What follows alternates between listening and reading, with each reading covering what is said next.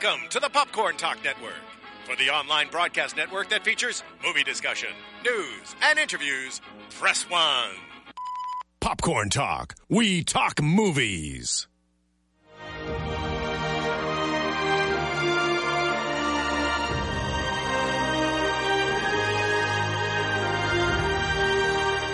From the Popcorn Talk Network, the online broadcast network for movie talk, Alicia Malone with Scott Movie Mantz and the Schmoes Know. This is Profile.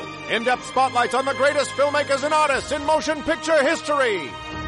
Hello, profilers! And We're gotta so tell glad you, to be it's back. so It's great our to be 46th back. I mean, it's episode been for Robert like Altman, five and or he six is weeks such since a great done filmmaker. Wait, wait. An episode of, It doesn't oh, work. Oh, that only works in a Robert Altman movie. Yes, Yes, not for a podcast. No, not for this podcast. Yes, ladies and gentlemen, it took long enough, but we are finally after 46 shows getting around to profiling not only one of the greatest American filmmakers of all time, but also the best and greatest independent filmmaker of all time, Robert Altman. Damn right. The thing that I love about Robert Altman is that he is a true indie director in every way. Even when he worked in the studio system, he had that great independent spirit. Nobody did what he did. He broke all the rules, like the overlapping dialogue, like the use of camera, like the intersecting storylines and the millions of characters on screen and the kind of subjects that he tackled, often mixing up genres at the same time. He mixed up genres. He had an, uh, an innovative use of sound as well, which he did like really from his first breakthrough movie, you know, MASH, like right away. You know, you got the overlapping dialogue, but you know they didn't call Robert Altman a maverick for nothing. He really did sort of. He shunned the Hollywood system. He made mm-hmm. movies his own way, and he did 39 films as a director between 1957, his first movie, and his final film, A Prairie Home Companion, in 2006. And uh, they, he was so effective at at creating this genre. I mean, we'll get to this later in the show, but there are so many movies that would not exist had it not been for these Altman-esque films. Oh, for sure. And actors loved working with him. He often worked with the same actors you see, or the same players, you should say, like seeing Lily Players. Tomlin and Elliot Gould and Tim Robbins. Michael Murphy. Michael Murphy, he really allowed them freedom to improvise and do what they did best. And it's amazing to me. I think it's inspiring that he didn't hit his breakthrough movie till he's in his 40s. Right, There's- exactly. There's, hope for me yet. I mean, he was hey, hey. Well, I guess I'm a little past my prime here then, but uh, but yeah, he really like cut his teeth doing a lot of episodic TV, and he got bored with that, and then he started making movies his own way. He got into uh, uh, arguments with the studios because they didn't get him because he was always, always, always ahead of his time. This is going to be a really great profile to do on Yes. Robert Altman. And Wonderful life. Wonderful life, wonderful career. What an amazing career. I mean, my God, Robert Altman. I've always wanted to profile Robert Altman, but before we get to the show, let's see his wonderful life right now. Roll it. Robert Bernard Altman was born on February 20th, 1925, in Kansas City, Missouri. His mother, Helen, was a descendant of the Mayflower, and his father, Bernard, was a wealthy insurance salesman. In 1943, Altman joined the U.S. Air Force and flew more than 50 bombing missions during World War II. Upon his discharge, he moved to Hollywood, where he tried his hand at screenwriting and songwriting. He even tried acting, appearing in 1947's The Secret Life of Walter Mitty.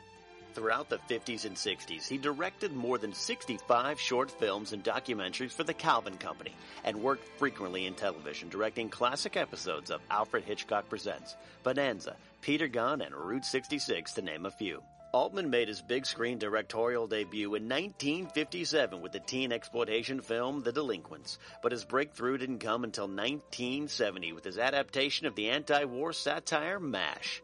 Over the next four decades, Altman solidified his reputation as a maverick filmmaker, thanks to classics like McCabe and Mrs. Miller, The Long Goodbye, Nashville, The Player, Shortcuts, Gosford Park, and his final film, A Prairie Home Companion.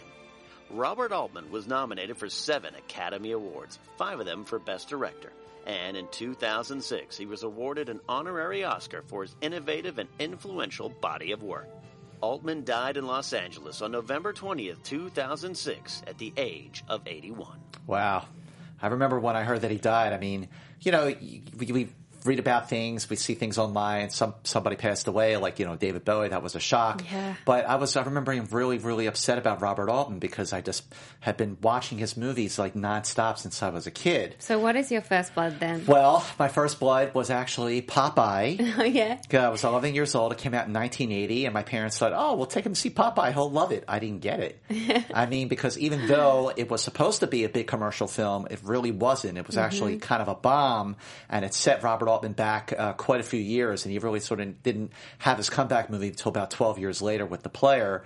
But you know, they thought, "Oh, Robin Williams in his first movie, you know, the Shelley Duvall as Olive Oyl. What's not to like?" Well, he was he's a great director, but not with that kind of material. So I just didn't get it. But what is your first blood? My first blood wasn't until The Player. Oh, right. So I didn't discover Robert Altman until I was in my teens, and we talk about this a lot on profiles for good reason. That you know I didn't go to the cinema much when I was younger. There was no opportunity, didn't have the money, so I would go down to the video store and just trawl through all the shelves and I would stick in the classics a lot and then I would try these avant-garde directors and I saw the player and again it was just like okay this guy I need to find more of his stuff. Funnily enough after I saw the player and I really liked the satire I, I liked what it was saying about Hollywood and a great story and very meta as well. But after the player, I went to Pret-a-Porter, Oh, yeah. ready to wear, which I actually didn't mind. I know I didn't do so well. I thought it was okay. I- it wasn't great. Yeah, but I thought it was all in right. my teen years, I thought that was kind of cool. It was fashion, and you know. Even when his movies aren't great, there's still something to them that make them great. For sure. Pa- Pauline Kael, the great film critic, said that a. Robert. She liked him a lot. She championed him. She didn't just like his movies. Yeah, which is so important for his success. So important, especially this day and age, to have a film critic championing your films, which is where we come in. but Pauline Kael said that Robert Altman could make fireworks out of next to nothing. yeah, I love that. I love that. Well, let's get into our fast five, shall we? Great idea. At number five is This isn't a hospital! It's an insane asylum! And it's your fault! Uh, MASH. MASH, uh, released on January 25th, 1970, cost 3 million to make. Box office domestic, $81.6 million. Instantly made Robert Altman a sought after director. Mm-hmm. Five Oscar nominations, including Best Picture and Robert Altman's first nomination for Best Director. One Oscar win for Adapted Screenplay. It won the Golden Globe for Best Picture, Musical, or Comedy, and it won the top prize at the 1970 Cannes Film Festival. and it was actually a comedy. It was at a the comedy. Golden Globes. It's great. it, well, it, it is funny. It is funny. It's dark as well. because it's a it's a political war satire. It's an anti-war film. and here's a movie that came out in the middle of Vietnam, and Yeah. it takes place in Yeah, in Korea. Korea. and the thing that is interesting about it was it's based on a popular book. And then at the time of, of filming, it was the same time that Patton was shooting and Tora Tora, Tora Tora, Tora. And so I think the studio was worried about the film fitting in. Um, it also was able to go under the radar a lot. No pun intended. so then Altman was able to Good one, Leash. was able to you know get away with some of the countercultural stuff that he put in there. When Fox first saw it, they were like, "Oh no, this is going to be a disaster." But it ended up obviously being a classic and film. because because Fox was so worried about Tora Tora Tora and Patton, Robert Altman said that MASH wasn't released. It escaped. I like that. And that's a great thing because I mean, even by today's standards, you know, you're watching that movie, and from the very, very first scene after the opening credits, you know, suicide is painless. yeah, which his son, Robert Altman's son, wrote the lyrics to when he was 14, 14 years old. years old. So Amazing. runs in the family. But you know straight away that you're not in for the usual war film. no, you're not. and, it's got the uh, intersecting, you know, dialogue, the, the camera moves, all the different characters that you have to keep on top of. Donald Sutherland's in there and Elliot Gould. Elliot Gould. Apparently, they had a pretty tough time shooting. There's rumors that Elliot and Donald kind of wanted Altman fired off the project. They didn't quite understand what was going They on. didn't get him. Obviously, they did a lot after that. Yeah, they like that's what happens when you work with a filmmaker who's ahead of his time. Is everyone Like, around we you's going like, "What are you doing?" Yeah. and you know, a lot of the dialogue, a lot of the scenes were improvised, Mm-hmm. and they used the script, even though it, it won the Oscar for best adapted screenplay. for uh, Ring Lardner Jr., uh, it was largely improvised, and yet it still won the Oscar, which I and think is fantastic. really loose structure as well. Um, Altman was offered the script after several other filmmakers passed on it, but this was his breakout film. And of course, a lot of people know about the TV series that came Of after course, it. yeah, Loving and Years. people often point to the fact that MASH does have somewhat of an episodic structure to it. It's a very loose structure, uh, but Altman had nothing to do with the actual TV show. this is a it's a bold movie. I mean, again, it was about Korea, but it really was about Vietnam. Yep. It was a subversive film. It was, uh, you know, the the improv just sort of makes it feel so loose and natural. And you know, this is also the first R-rated movie to drop the f bomb. Yes, I was reading that. And, you know, we're talking about Pauline Kael. Another great supporter of Robert Altman is, of course, Roger Ebert. Mm-hmm. We mentioned him a lot, but he was so important for these up and coming directors. And he says about MASH, it is the flat out, poker faced hatred in MASH that makes it work. Most comedies want us to laugh at the things that aren't really funny. In this one, we laugh precisely because they're not funny. I love that. Uh, well, Robert Altman actually said of his films, of his long career, he said, I don't think there's ever been a filmmaker who had a better shake than I've had. I've never been without a project, and it's always been a project of my choosing. I have been able to do what I wanted to do, and I've done it again and a lot. And on our profile is Hassam Mazir. I was trying to say it like so calmly. so naturally, right? Mirza, Mirza says about MASH, it put Altman on the map. It also gave us one of the best sitcoms of all time through inspiration. It was also my first Altman and probably is one of my favorite comedies. It also has a sharp and brutal critique of Vietnam, but more subtle, allegorical, and funny. Very, Well- very true. well, before we really get into the thick of this show, let's just take care of a little bit of business here. Go for it. So it's been a while since we've like done an episode of profiles, and I like real, realized I've really missed doing the show. I missed it too. What is it? You know, it's so great to be back. It's the first episode of 2016. I also realized I forgot to put lipstick on today. No, you look great without the lipstick.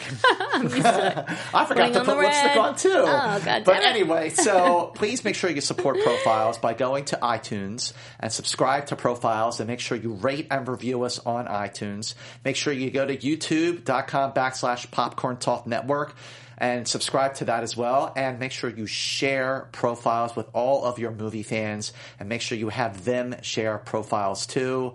Make sure you follow us on Twitter at Alicia Malone, at Movie Mantz, at Alicia Malone, at Movie Mantz. yes, I missed us so much. At Alicia Malone, at Movie Mantz. My favorite thing is not so much the pause; it's how you do the ah, ah, like it's really strong. At. At. It's making my point. Make sure you follow us at Alicia Malone, at Movie Mantz. And if you like the t-shirts that we're wearing, they are available on teepublic.com slash user slash profiles. Yes, we love these pro- profiles t-shirts. Yes. Moving right along, what is your favorite scene from a Robert Altman movie? Your right stuff. I have a feeling it's also my right stuff too. Yeah, I think it's the same. Um, it has to be the opening shot of the player. You mean that eight-minute opening shot of the player? Incredible. Incredible. Apparently they did it 15 takes, but you can see by the clapper at the start that they use, take number 10. I love the way it includes the clapper, the action. So it's kind of like you're watching a movie being made and then it is the movie itself. Yeah, because that because right when the movie starts, it sets it up perfect. Right when the movie starts, you see the clapper and you hear and action. And speaking of action, right now joining us on Profiles is Elliot Gould, who made not one, not two, but three great films with the great Robert Altman. And Elliot Gould, thank you so much for joining joining us here on Profiles. You're on with Scott and Alicia. Hello, Alicia. Hi, Scott. Thanks for uh, bringing me on. Ah, thank you so much for joining us. We're talking about what a master Robert Altman is, and watching his films is such a treat. It's great to see you and a lot of them as well. so, in your opinion, what makes Robert Altman stand out from from the rest of the pack? Well, I mean, uh, he loved life, and I find that all, for sure, most, not all of his uh, films uh, reflected life taking its course, which, uh, of course, is the most interesting part of uh, our nature. And so Bob did uh, a, a lot of great work. And for me, he was the American director. There were others, great iconic directors like John Ford, Frank Capra, uh, great American directors, and and Bob Altman certainly was one. Well, what was your first impression of him when you, you were you were getting ready to gear up for MASH? You got the script. What do you remember about your first meeting with Robert Altman? Um, well, he was alone in the office. He was wearing a hat, like one of those Australian uh, hats with one side folded up. he gave me uh, the script, asked me to read it, and then come back and talk with him. And he then asked me if I would consider playing uh, Duke, the American Southerner. And I said, I've never questioned an offer, uh, and I'd love to work with you. Uh, but I, I, I'll be very intense validating me as an American Southerner. I could do it, but this character of Trapper John McIntyre, if you haven't cast it, I've got what that character needs. I've got the juice, I've got the energy, and Bob um, just about let me cast myself and gave me the part. Oh, Oh, that's, that's so great. great. Now, he was unlike anyone else in terms of his structure or the, the looseness of it. What was it like for you? In, in terms of what? what yeah, in terms of his the structure, the way he um, the way he structured his movies, the way he allowed you guys to improvise. As an actor, what was that like for your first experience with him? Well, my first experience on MASH, uh, it was Bob had everybody with him, and of course uh, Donald and I, Sutherland, uh, uh, we uh, we worked for Bob, and we were part of his ensemble, but we were sort of a bit isolated. And uh, I remember when Bob asked me uh, at the beginning, because Donald was cast before me, if I would have lunch with Donald at the commissary of 20th Century Fox. And so we didn't quite get it, or at least I certainly didn't get it. I, I was used to much more structure and didn't feel terribly secure in uh, the way Bob was directing. I didn't understand it, but eventually it all worked out, uh, and I was able to do a lot more work with him. Well, when did you feel during the making of MASH? When did you sort of feel it start to come together? When did you realize that you could actually trust him as a director? Well, trust is an interesting thing. I mean, uh, uh, uh, uh, let's see.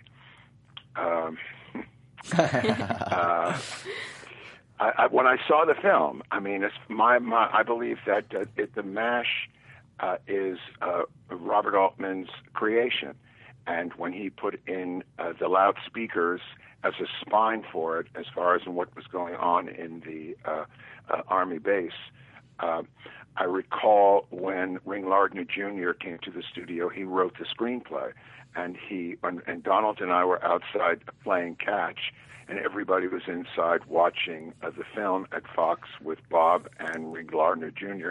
And Ring Lardner Jr. came out, walked up to me, and I thought, gee, wh- why? I'm just an actor here. But he walked up to me and said, "How could you do this to me? There's not a word that I've written on screen." and Ring Lardner Jr. went on to win the Academy Award that year for the best screenplay for MASH. yeah, I bet, I bet he stopped complaining after that happened. That's so amazing. And of course, you worked, uh, as you said, with Altman several times. So when you came back to work with him for The Long Goodbye, how, how was that experience the second time around? Well, that was a great privilege for me because uh, I had gone through uh, a difficult time uh, where I, you know, Bob was a rebel, and I had uh, rebelled, and uh, and so the uh, studio gave me the script, Leigh Brackett's script to The Long Goodbye, which of course is based on the great Raymond Chandler's novel, The Long Goodbye. And uh, there was another uh, director who we thought was going to do it, but he didn't see me in it in the studio, then gave it to Bob. And Bob called me from Ireland, where he was finishing doing uh, images with Susannah York. And Bob said to me, What do you think? And I said, Well, I've always wanted to play this character. That's uh, uh, Philip Marlowe. And Bob said, You are this character. and that was the beginning of the picture. Well, that, that must have been so rewarding. I mean, you know, by that time, you know, in the early '70s, uh, I felt I feel like you know, rewatching his movies, Robert Altman really hit his stride, in those uh, in those earlier films, you know, Long Goodbye and then uh, California Split, especially as well. Like, what are your fond memories of making those two films with him? Because you know, mean, Mash was more of an ensemble, but those other two, you know, they're more about you and obviously George Segal and California Split. Like, what fond memories do you have of his process of watching him work of of your collaboration with him?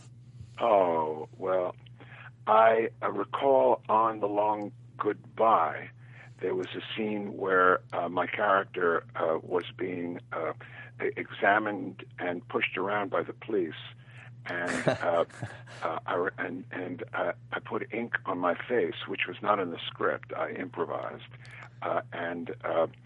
And and I, I recall when uh, we were making uh, the Ocean's Eleven movie that Steven Soderbergh came up to me and said the ink on the face was that an improvisation, and I said, "What are you talking to me about? I'm doing something else now."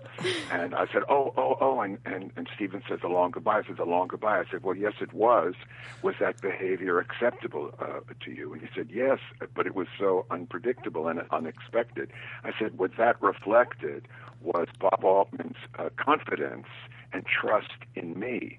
Uh, whereas if I had stopped, uh, it would have cost us about 25 minutes for us to get the ink off my face, which was never in the script.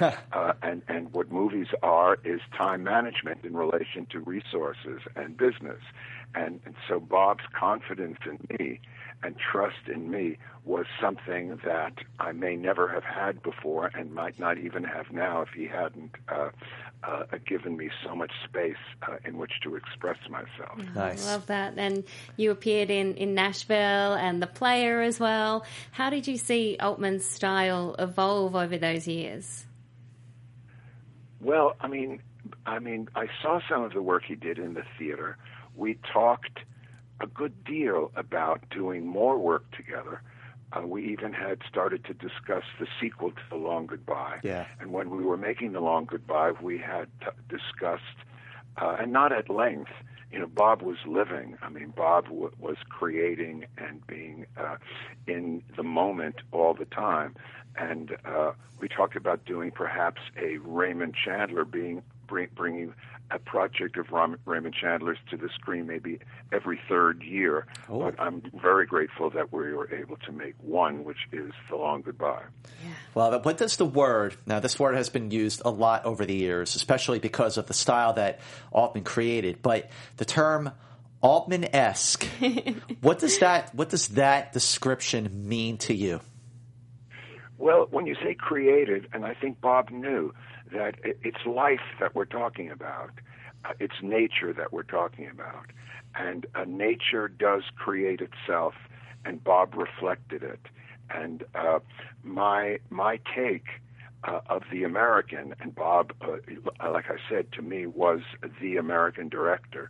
Uh, uh, my take on the American is simply that which has evolved from everyone else as in the infant of the rest of the world. Uh, when I uh, said that uh, to uh, Alfred Hitchcock, uh, not on the phone, he said, I accept. Oh, wow. Uh, when I then uh, shared that with uh, Jackie Nicholson, uh, uh, uh, uh, you know, a, a great American artist and actor, uh, and told him about what Hitchcock said, uh, Jackie got really excited. He said, "You see, Al, I mean, uh, uh, Hitchcock could follow you. We haven't been able to follow you. It's been too complicated." Wow. But Bob, you know, Bob once had said to me on MASH, I, I'm, di- you di- I'm distracted when I'm watching you work sometimes. And I said, then don't watch me. See what I'm doing uh, in concert, in concert with everything else that's going on on screen. I'm always in character. Don't kill what I'm doing until you see it in, con- in concert with everything else. And the next day he came to me and said, you're right. Wow. So I, I, I was able to uh, share something with Bob, but I couldn't have unless he gave me the uh, a privilege and the opportunity to uh, fill some space.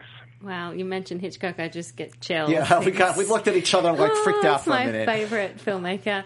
Um, but just before we let you go, for people who are listening who um, maybe have never seen a Robert Altman film, what would you say where they should start, or what's your personal favorite Robert Altman Uh, movie? I don't have favorites. uh, I recall when Bob would have me come to the office and I watched Quintet, and that was really tough. Uh, that was uh, a very tough uh, picture. It's one, I think it may have been the second one of the pictures that Paul Newman made with Bob. Yep. And and I, I sat in the office struggling and suffering through it. And but then at the very end, I remember when Paul Newman is walking further north, further than where we've known life. Uh, uh, suddenly, a bird appears, and I said, "You see, Bob, I have to stick with everything that you do because you always have something for me. Here is a bird representing life, and there, there, where there's life, there has to be hope, and that's what uh, part, that's what Bob was doing. Well, well, I got to tell you, watching his movies, some of them again, uh, for, I've seen them many times now. I still get something else out of them, and I know that that Alicia does too. Oh, yes. And uh, Mr. Gould, thank you so so much for calling in and sharing your memories of Robert Altman here on Thank Profiles, and uh, all the best to you, and Happy New Year. And the same to you, and again, thanks for the time and space. Thank, you Thank for the time and space. Have a great, great day. Thanks so much. Thank you. Bye. Bye. Uh, give it up. Yay! Give it up. That was very, very cool. That was so cool. Oh my gosh! it. When he's like, like- talking about a Jackie Nicholson and like- Alfred Hitchcock, and we go. I was like, this is why I love doing this show. "This is what the show is all about." Yeah. real movies, real film. I know. And and for people watching and listening, if you have never seen a Robert Altman movie or you just haven't seen a lot of them, do yourself a favor as a film fan and start watching a lot of them now. Mm-hmm. You don't know what you're missing if you have missed out on Robert Altman. These movies are fantastic. Yeah. Getting back to our right stuff. Yeah, back to our right stuff. The player, The player. which is that brilliant opening shot. We Eight started minutes. Mm-hmm. talking about it, the way it sets up the movie. The thing that I love about it too is the characters all talking about long pitches? takes. Oh, yeah. pitches. The pitches are great. that- and it follows different characters and it follows cars and people walking and bicycles and looks through a window and it's so intricate, so well choreographed, but it just it really sets a scene, doesn't it, about it Everything. being a stage and it being a movie within a movie and it's it blows my mind. It sets up everything It's not just movie. a trick shot. It's it's it has there's so a purpose much to, it. Yeah. Every there's a purpose to all of it because you hear the studio, you see, you see 'em and hear the studio execs walking around, and they're talking about studio politics. That Larry Levy is going to replace Griffin Mill, the p- character played by Tim Robbins. Yeah. Uh, you see uh, the the errand guy drop. A, uh, you know, he gets hit by the cart, and it zeroes in See on the- the postcard death, yeah. that says, "I'm Death going trap. to na- I'm going to kill you in the name of all writers." And then you know you see the pitches. You hear you know the graduate part two. It's out of Africa meets Pretty Woman. Mm. and you think, yeah, um, that's just, that's how it is today. even. Nothing has really changed in Hollywood, has it? It's a great, great movie, unscripted and improvised. Wow. Yeah, and it just eight minutes long. It's one of the best uh, long shots in, in movie history, next, of course, to Touch of Evil, which they Which they reference, reference a in it. couple of times. Love that. Love it so much. Well, let's keep going, shall we, for our Fast Five. Shall we? Number four is.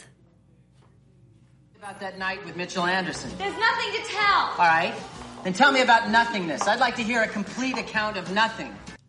Shortcuts. Shortcuts came out on October 3rd, 1993. One Oscar nomination, only one Oscar nomination, and that went to director Robert Altman. And uh, just interesting bit of trivia, he lost that year to Steven Spielberg. Schindler's List. Schindler's List, Yeah. exactly. but it did win a special ensemble award at the Golden Globes, and it won Best Picture, Best Director, and Screenplay Mm-hmm. at the Independent Spirit Awards. I have to say, Shortcuts, one of the best movies I've ever seen about Los Angeles. Oh, it is. It it's so uh, captures the mood perfectly. Um, I love the ensemble cast. You know, you've got Julianne Moore and Robert Downey Jr. and Jack Lemmon. Yeah. And um, Andie MacDowell. I mean, so many people fill this and so many interesting characters. It's got so many intersecting storylines, but it all works so well.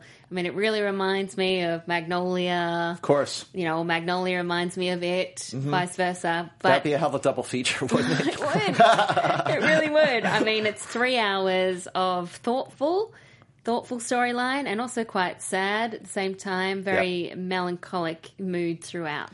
The the interesting thing about shortcuts that struck me then and it struck me now watching it again is not everything works out for the best. No. And there are things that happen, there are consequences to the actions of these people in the movie that they might not even know about the consequences of their actions. And mm-hmm. I don't want to say what they are without spoiling the movie, because if you haven't seen the film, I'm telling you, this is a great movie to watch. Definitely a, a great starting point if you want to get Yeah, that's everything. true, yeah. Right? This actually would be a good starting, starting point, for. Robert Altman. 22 characters. 22 characters over the uh, it's disconnected lonely Yeah. uh, it's a i think it's a, a poignant and profound film Mm-hmm. uh, it's uh, it's shocking and of course uh, I, the, the the last scene of the movie something happens that happens in a lot of places in the world but none more than la Oh, no more than LA. And I like that it's it's based on short stories and a poem all about Raymond Carver. Raymond Carver. Which, uh, by Raymond Carver, which you would recognize that name if you've seen Birdman. because remember, Riggins is doing a play. Oh, that's right. a Raymond Carver That's play. Raymond Carver. Written by Raymond Carver.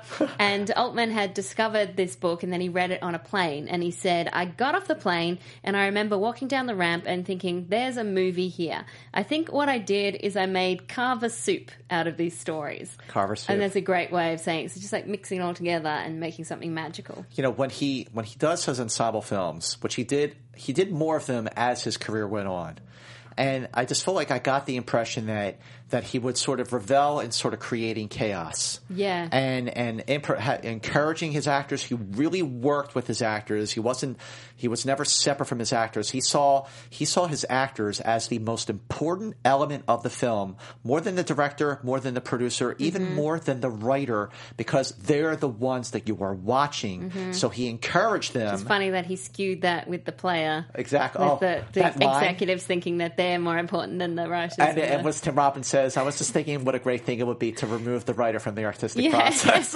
yeah. I But the New York that. Times was a big fan of this movie, uh, saying that the lives are often desperate and the characters inarticulate, but the group portrait is as grandly and hilariously realized as anything the director has ever done. That was Vincent Canby in the New York Times. And I have to do another Ebert quote just because he summed up exactly what you're saying about the mood of LA and the way it's captured. And he says it in a way that I could just never articulate. He said, Los Angeles always seems to be waiting for something. Permanence seems out of reach. Some great apocalyptic event is on the horizon, and people know the future is tentative. Wow. Shortcuts captures that uneasiness perfectly. that that is the greatest thing I ever How heard. I feel about LA all the time. that is abs- not just the movie. yeah. That is L.A. It is LA. Roger Ebert. Of course, it's Roger Ebert. He's amazing. Well, Zach Mitchell, not Roger Ebert, but he is one of our favorite profilers. And he's got a good comment. He's got a good comment here. And It's he's not- watching live. And he's watching live. What's up, Zach? uh, it's not one of the easiest to watch, but Shortcuts is a powerful, incredible movie. It's the most impressive ensemble cast Altman ever assembled, not including the cameos in the player.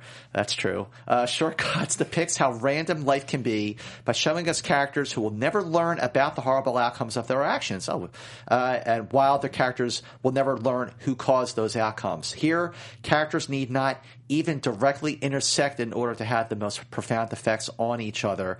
I would compare this first with Nashville, particularly the finale. Shortcuts is the summation of Altman's filmography. And Rachel Cushing, who's watching, says it's an honest movie, which is refreshing, though still sad. And um, Bill Pollin says that we need to do a Jack Lemmon profile at some I was point. thinking about that when you mentioned that. Yes. Jack Uh, Lemmon. yeah, I love Jack And we also need to do Paul Newman. yeah, oh my gosh. See, this is what I mean. We need your support so we can keep this going. Well, we want profiles to keep getting bigger and bigger and better. And, Yeah. and, and well, we'll and get to that. Miyazaki. I mean, there's so many we could so do. many. You know, Lots people have requested Miyazaki. Yeah. you know, we're going to get to Jodie Foster really, Yep. really soon because she's got a new movie coming out. So many That's going to be good. So All many right. possibilities. Okay, Last detail. last detail trivia about Robert Altman. Give me some. Um, oh, you said that one. I was going to be like, did you know the first F word was in? No, you said that. um, and yes, Mike Altman wrote the lyrics to Suicide's Pains. The one that I have though, it's an inter- it's an interview quote of Robert Altman, and it's just something that I love. I read it and I was like, I'm writing this down. So it's not so much trivia, just a little bit of Altman. Okay. He said, Wisdom and love have nothing to do with each other. Wisdom is staying alive, survival. You're wise if you don't stick your finger in the light, light plug. love, you'll stick your finger in anything. wow, that's a good quote. I love it. Uh, I mean, that's why he makes the movies he does. Now, my favorite. Now, so at the 2006 Academy Awards, uh, I was working in the press room, which is where the winners would come back and talk to the press after they won their Oscar. Mm-hmm. So that year, that was the year that Robert Altman was honored with a, his honorary Oscar for his influential body of work.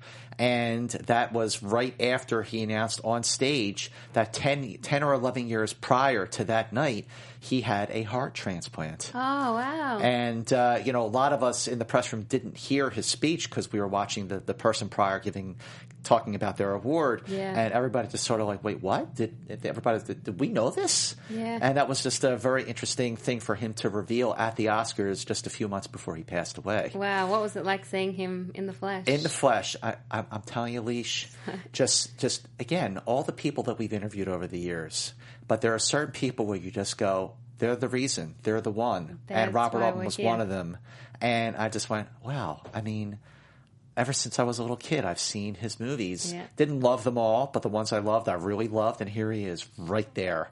I'm sorry I never got a chance to interview him, but uh, you got to see him. That's great. You got to see him. 14 other directors passed on MASH, which you mentioned. uh, among them were George Roy Hill, who did uh, Butch and Sundance, Yeah. and director Sydney Pollack passed too. Oh wow. But you know what? It landed in the right hands. And one more, more trip, uh, tidbit for you. Uh, six actresses were directed to Oscar nominated roles by Robert Altman. Sally Kellerman, Lily Tomlin, Julie Christie, Ronee Blakley, Helen Mirren, and Maggie Smith. That's great. He gave them great roles. He gave women great roles because he often just reflects life and he had really complicated men and women, which is how it should be. That's how it should be. Let's Yes. keep going for Fast Five number, Number three. three. I'm talking about a proper sporting house with class girls and clean linen and a proper hygiene. Well, I, I don't think you're going to find my clientele up here uh, too interested in that sort of thing. Wow, Mrs. McCabe, McCabe, and Mills, yeah. Mrs. Miller. McCabe and Mrs. Miller. 19. Speaking of uh, complicated women, complicated women. And this movie, uh, an incredible film, a movie that has gotten better and more appreciated over the years. Released on June 24th, 1971. One Oscar nomination, just like I said, Best Actress for Julie Christie. And this is a film that that the first time you see it, it you gotta you gotta be patient with it. Mm-hmm. Allow yourself to get into it because this is an what Robert Altman himself called an anti-western Yeah. because it shuns the conventions and cliches of the typical western. It doesn't glorify the old west. yeah, it no makes it look. hero. What movie did this remind you of when you were rewatching it? I don't know. What were you going to say? Uh, in a in a very small way, especially just because it was set in the small town. It reminded me a little of The Revenant, oh, really? just because The Revenant is a western. Yeah, but it is but it's so not. different that it doesn't feel like a western. That's if someone true. told me that McCabe and Mrs. Miller was a western uh, before I, or you know, while I was watching it, I'd be like, no way. I- Yeah. I, mean, it's 1902 in Washington State, and but it is a western. Yeah. and with an incredible That's scene at the end, the shootout scene where uh, Don't give the- anything away. don't want to give anything away, but there's no music. Uh-huh. It's very intense. The ending is very was very controversial then, controversial then. it's been a few weeks, folks. um, it's controversial now, and uh, I think it is a, a, a very very suspenseful, but still in its own unique way a true Robert Altman movie. It is, yeah, and and they sometimes call these kind of westerns revisionist westerns, Yep. with the darker tone, the focus on realism. Uh, it was based on a 1959 novel called McCabe, and yeah, like it's interesting that he said it was an anti-western. You definitely see that the character played by Warren Beatty, he's no hero. He's looking out for himself. Same with the character played by Julie, Julie Christie. Christie. Yep. Uh, apparently, Warren Beatty and Robert Altman clashed a lot on set Shocker. because Altman wanted to throw out the script and just improvise it all, and that's not the way that Warren Beatty worked. Uh, he wanted to use long lenses instead of close ups. And afterwards, Beatty was upset at the overlapping dialogue because some of it you can't quite hear what they're saying. It's it's a bit muffled. It's hard to make out. Um, but Altman doesn't do or didn't do dubbing afterwards. You know, when He you're refused. when you're watching his movies for the first time, you're like, who do I listen to? Who do I listen and to? which character is important? Which one do I need to follow? What Watch it again. names? Yeah, watch it again. choose your choose your character. Choose your own adventure. Choose your dialogue. And uh, you know, uh, Altman was very innovative with his use of sound because he created these track machines so that even though you have a bunch of actors in a scene and they're all talking over each other, each each microphone was able to pick up the person just that it was focusing on. Hmm. And of- you know, of course, it's used all the time now. But the, it's not just his visuals; it's the use of sound that also made him so innovative Which and makes you feel like you're listening in on life, on a conversation. natural. He, was- he always Yeah. went for the natural, genuine feel of being in the room with a bunch of people. And referring to McCabe and Mrs. Miller, Roger Ebert said, uh, Altman has made a dozen films that can be called great in one way or another, but one of them is perfect, and that film is McCabe and Mrs. Miller. I also love what Altman said about Warren Beatty afterwards. He was like, Warren was infuriated. He's still infuriated. He'll just have to stay infuriated. what ended up being such a masterpiece. And uh, Federico Martins said on our Profilers Facebook page, although Altman is better known for ensemble pieces, McCabe and Mrs. Miller is arguably his masterwork. Altman trades the epic shots of Once Upon a Time in the West or The Searchers for an intimate and bleak anti-western with beautiful cinematography and a beautiful score. It's a perfect movie that not only ranks amongst the best westerns of all time, but also among the best films of all time, period. Well, Liam Logran from your homeland of Australia said Aussie. McCabe and Mrs. Miller is the definitive anti-Western of the 70s. Robert Altman avoids a substantial amount of cliches apparent in the Western genre and generates a, a mature atmosphere that was beginning to emerge in other films such as The Wild Bunch, Straw Dogs, and A Clockwork Orange. By the way, this kid's 17 years old. Oh, he's watching now. Very He- impressed with this guy. So impressive. So impressive. From the distributed, the, from the prostitutes to the disgusting environments, the Wild West was realistically captured on film and wasn't sugarcoated in any way. The reason why Robert Altman is my favorite director of all time is because he's capable of getting diverse and creative performances out of any actor and actress. Hashtag film geek. Hashtag profile, for of life. Love that. Okay, there's so many films, obviously, that Robert Altman did. We can't fit them all into our Fast Five, so hit me up with some others. Oh, by what the are way, the others that you love? We can't even fit them all in our others. no, I had to pare them right down. I was like, boy, I mean, this could be like a three hour show if we go down the list. But of sure. course, we talked to Elliot Gould about The Long Goodbye, Mm-hmm. 1973. Uh, Detective Philip Marlowe. The music in this movie by John Williams. This is a film noir classic in every sense of It the word. It is, but set in modern 70s. Yes, it Modern is. I, and I knew rewatching the film, I'm like, oh, I bet Alicia loves this movie. Oh yeah, I love it. It's a gumshoe. Yep, totally. Crime. Mhm. Yep, I love it. Love that. I also really like Gosford Park, Mm-hmm. 2001, the British British sort of murder mystery. Uh, it's got his classic camera work and conversational dialogue mixed with English drama. Also has some really interesting things to say about the class system. It was the Downton Abbey of its day. Yeah, I think it inspired Downton Abbey. It definitely did. Yeah, seven Oscar nominations, including picture and director, and one original screenplay for Julian Fellowes. Another movie that I like a lot. I'm not sure if it's if it's regarded as one of his best, but I certainly love it and, and just love it more now that I've watched it again. It's Three Women. It came out in '77. Shelley Duvall, Sissy Spacek, and Janice Rule. It's a very bizarre film. Uh, it starts off as one one film. Basically, I mean, it's called Three Women. It really centers on these two roommates played by Sissy Spacek and Shelley Duvall. And then there's this like role reversal that happens towards the end of the film. It's a bizarre, it's a surreal film.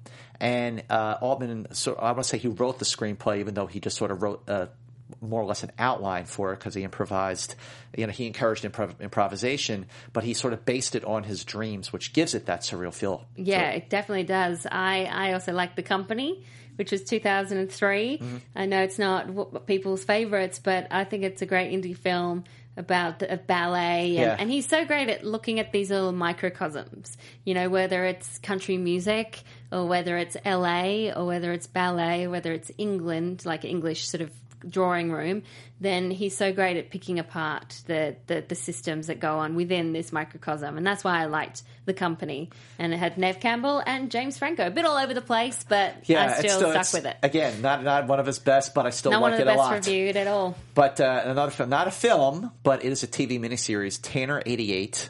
Never uh, seen it. that is, it was an HBO miniseries in the late 80s, 1988, during an election year. It's a mockumentary about uh, uh, Jack Tanner, played by Michael Murphy, running for president. And it was written by Garry Trudeau. Uh, and this was 1988, you know, before cable really was what it is now with like Showtime and, and all these great Netflix. shows. Ta- ta- yeah. especially Netflix, where like you know you download a whole a season of uh, House of Cards. Oh, making a murderer. Tanner eighty eight. Uh, he obviously he cut his chops in uh, in TV, but this was a return to TV. But it was still felt very Altman esque. And just one final film that I wanted to mention was his final movie, A Prairie Home Companion Yeah. a lovely film, really, really charming and delightful. Came out in Mhm. 2006. Uh, Paul Thomas Anderson, Standby director. standby director, because he was ill, and if something should happen, PTA would have gone on to finish the movie. And of course, after making Magnolia, if anybody Yeah. is is qualified oh, to yeah. do an Altman film, Yeah. it's Paul Thomas Anderson. To handle multiple characters. But he went out. He went out on a very, very high note. I mean, Yeah. it was a lovely, lovely film. It was Great really cast. lovely. Great cast. Meryl Streep. And our brackets. Brackets, yes. Almost forgot about our brackets. Uh, thank you to the profilers. What we do every week on our Facebook page is that uh, our profilers do these little competitions where you can vote. So this time they voted on the best films directed by Robert Altman. It came down to The Player versus MASH and then Gosford Park versus Nashville. So those each worked themselves out to be the player versus Nashville as the grand final. Who do you think won the player versus Nashville for our profilers as the best Robert Altman film? The best Robert Altman film. Well, I, I'm going to say just because I'm going to go with the player. The player. The player did win. Yep, the player won. Our profilers like that as their favorite movie from Robert Altman. Well, it's also That's one great of ours, which brings us to number two in our Fast Five. Yes, which which is- Movie exec calls writer. Writer's girlfriend says he's at the movies. Exec goes to the movies, meets writer, drinks with writer. Writer gets conked and dies in four inches of dirty water.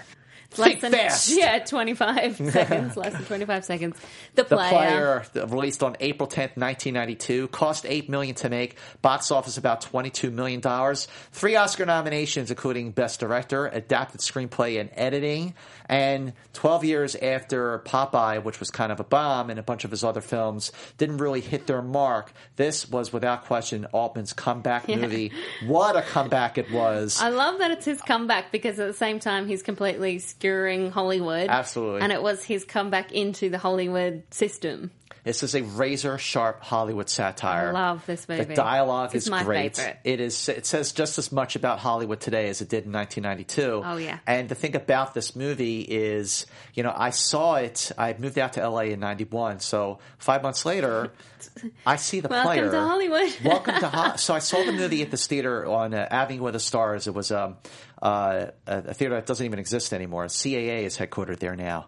But I, I just moved here, and you know, Century City is an industry town. So I go on this Friday night to see the movie with a bunch of friends, and everybody, it was sold out. Everybody's laughing. Everybody is Yeah. laughing at this movie, and I'm looking around, going like, what? where the hell am I? It was Hollywood. Yeah. Hollywood was laughing at itself because the movie was so right on. It's so funny and so smart and so inside, proving that yes, making movies can be murder. I, I love uh, that it's people laugh at it because it is making fun of Hollywood.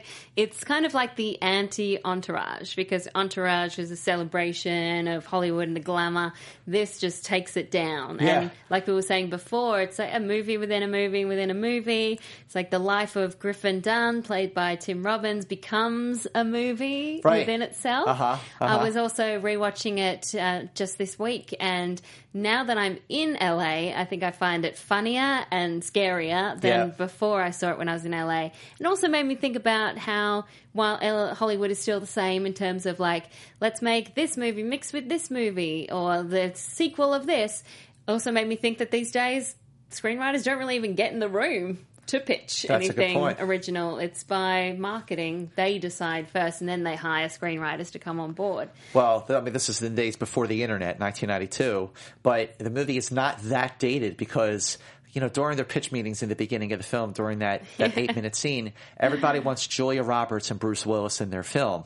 Yes. And in 2016, people still want Julia Roberts and Bruce Willis in their movies. And I love how there's a cameo by Bruce Willis and Julie Roberts in the player. What took you so long? Yeah, Traffic was a Traffic bitch. was a bitch. Great movie. So true.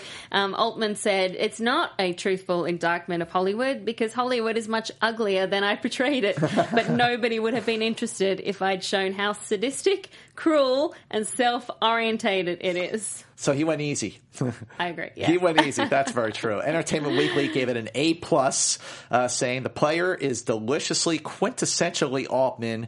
It was his deadpan mastery, his sidelong way at spotlighting jokes within the jovial mindlessness of everyday banner. And Ebert, Roger Ebert said, it's a movie about today's Hollywood, hilarious and heartless in equal measure, and often at the same time. Yeah, I would say if people haven't seen any Robert Altman movies, I, I would say place. Shortcuts or The Player because Right. The Player is really Accessible. interesting and accessible. Billy Polahan, who is watching right now live, says about The Player, few films capture Hollywood with such grit and darkness. The Player is a film that until profiles I had never even heard of. Well, there you go. But I watched it and I fell in love with it. oh, that makes me so happy. Yay. The cameos of celebrities being exaggerated versions of themselves make the film feel even more authentic and believable. Tim Robbins is terrific as Griffin Mill, and he is building paranoia teeters on the verge of madness. It is an amazing film and one that I'll watch many more times. Hashtag film geek, hashtag, Hashtag profile profile for life. Now we haven't done this segment in quite some time. Adaptation. Yes. Which is where we look look at the filmmaker we're talking about and say, hey, maybe if you like these movies, check out other films that were inspired by this. Well, Mm-hmm. because Altman was so influential, we just had to bring back adaptation and talk about some films that would not exist had it not been for films like Nashville and Shortcuts. Well, of course, Magnolia. Magnolia being one of them. Paul Thomas Anderson from 1999. That movie really not only would it be a great companion piece to Shortcuts, it would be a great sequel of sorts to Shortcuts. Also, the year before, uh, and this was a movie that Magnolia reminded me of when I saw Magnolia, uh, Happiness, directed by Todd Solondz. Who has a movie at Sundance? Yes, uh, Wiener Dog. gosh, I can't wait to yeah, I can't wait to see Sundance. Okay, we're digressing here. also, a movie that, love it or hate it, it did win Best Picture. Director Paul Haggis for Crash. Yes, also Traffic. Traffic. Soderbergh Yep. has Oh, yeah. a lot of those intersecting storylines. I mean, you could even go with things like we were talking about Love Actually. Love Actually, yeah. You can even talk about Cloud Atlas. You know, is another one with multiple storylines based on a book, but it was done like that in the film. Um, you could also talk about Pulp Fiction with all the different Interesting. characters. Good one. Intersecting. Good one. And I would also say Birdman in terms of the, the camera shots. Oh, that's And the great. Raymond Carver. Yeah, yeah, yeah. Well, also, I mean, that is sort of an ensemble in itself. Even though Altman, you know, he did the player, which was a, a great long take, and he didn't do that many long takes. He, the way he moved his camera felt a lot like Birdman to me. and a lot of his films, yeah, especially if you go back and watch The Long Goodbye, the camera is always moving. Always moving. It's like almost documentary style. because It's, It's- always moving with the people. And also, like, makes it a little bit more suspenseful. yeah. Uh, speaking of suspense, our number one movie, what could it be? It is. Life may be a war, Anybody down here can help us? but it don't worry me. Uh, Come on, everybody sing. It don't worry me. It don't worry me.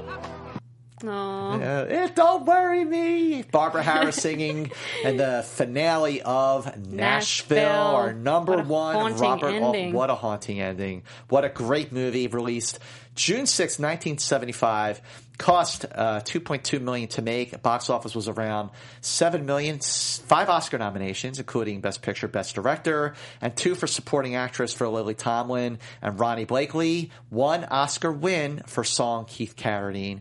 I'm easy. And there's a, an hour of music in this film. Music's There's a lot of music, but they it talks about the characters and their feelings and what they're going through. And it also, you could say, oh, the music was great, but sometimes it was. Some- sometimes Sometimes it it, wasn't. wasn't. Like, for example, Let Me Be the One. Oh yeah, oh, Sueleen Gay. Celine. She's a dreamer. I know. And then what happens to her? I mean, the whole movie is such an interesting look at celebrity It is also an interesting look, obviously, at country, western music, Mm-hmm. but also about politics, like post Watergate politics. Yeah, it says a a- lot about the time. It's an intersection of music and politics, and Mhm. also the politics of music. yeah. And you know, you have Yeah. uh, like the way Elliot Gould was talking before about the loudspeaker at the uh, mash base. You know, Mhm. attention all personnel. It was sort of like this backbone to the movie, and the backbone to this film is that van driving around Mhm. saying, you know, vote for my candidate because here's why. And he's uh, throughout the entire movie, it keeps cutting back to that. Like it's a, I don't say it's a running joke, but it does sort of like thread the movie together. And watching it, watching this movie again, it really gets swept up in it. It's a really engrossing film, and it has a really epic feel to it, doesn't It it? is epic, um, and it has 24 main characters who are all linked in one way or another Over five days. over five days. Uh, some of the characters only have about 20 minutes of screen time, but still you feel attached to them, you care about them, you want to see what happens next, and that ending, not giving anything away, but Yeah. it just leaves It you hits you. breathless. It hits you. hits you. Yep. Because it has some very funny moments up till then, um, some serious moment funny, and then uh, just like, it's a sucker punch. It is definitely, and it just like it just like when the movie's over, you're just you're just like whoa. And Like- Elliot Gould is himself, which And is Elliot. Gould is himself in the movie, right? That's so great.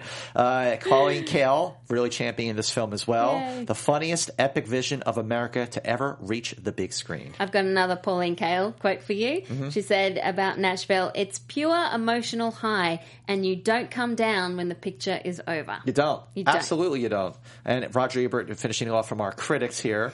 after I saw it, I felt more alive. I felt I understood more about people. I felt wiser. It's that good of a movie. Wow. And just finishing it off from our profilers, of course, we're going to give it to Rachel Cushing, Yay. who's just a fantastic critic and a great writer.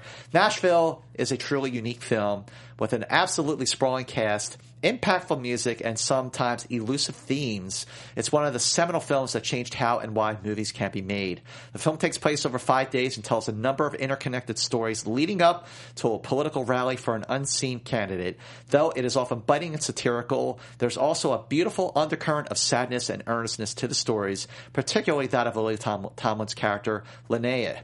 And then there are the songs. Mhm. The more times you see this movie and listen to the lyrics of the many musical numbers, the more you come to realize how deep and thoughtful a director Altman truly is. And speaking of that music, the performers, the actors, were encouraged to write their own songs Yeah. and perform them live. Incredible. And it's also the film that gave Jeff Goldblum a start. That's right, the little magician. Yeah, little know, motorbike the little scene. boat with those Yeah, glasses. So good. So good. Well, just before we go, we're just going to just take care of business one last time. Again, please make sure you go to iTunes. iTunes, remember iTunes, and subscribe to our podcast there. And please, even if you're watching the show now, please make sure you go to iTunes and rate and review us on iTunes so we can kind of get back on the board. It's been a while, Mhm. but also make sure you go to youtube.com. Oh, dot com backslash popcorn talk network subscribe to us there Correct. and make sure you follow us Oh, here we go. I was waiting on Twitter to do it. Yeah. at Alicia Malone, at Movie Mantz, at Alicia Malone, at Movie Mantz. It's all about the pause. At Alicia Malone, at Movie Mantz. Yay! Now let's just quickly recap our Fast Five. Number five was Mash. Number four. Shortcuts. Number three. The player. No, no. McCabe Number three was McCabe and Mrs. Miller. Number two. The player. Number one. Nashville. I close my book. I closed my book too. and we will see you guys very soon. But next time on Profiles. Bye. Bye. From producers Maria Menounos, Kevin Undergaro, Phil Svitek, Christian Harloff, and the entire Popcorn Talk Network, we would like to thank you for tuning in. For questions or comments, be sure to visit popcorntalk.com. I'm Sir Richard Wentworth, and this has been a presentation of the Popcorn Talk Network. The views expressed herein are those of the host only and do not necessarily reflect the views of its owners or principals.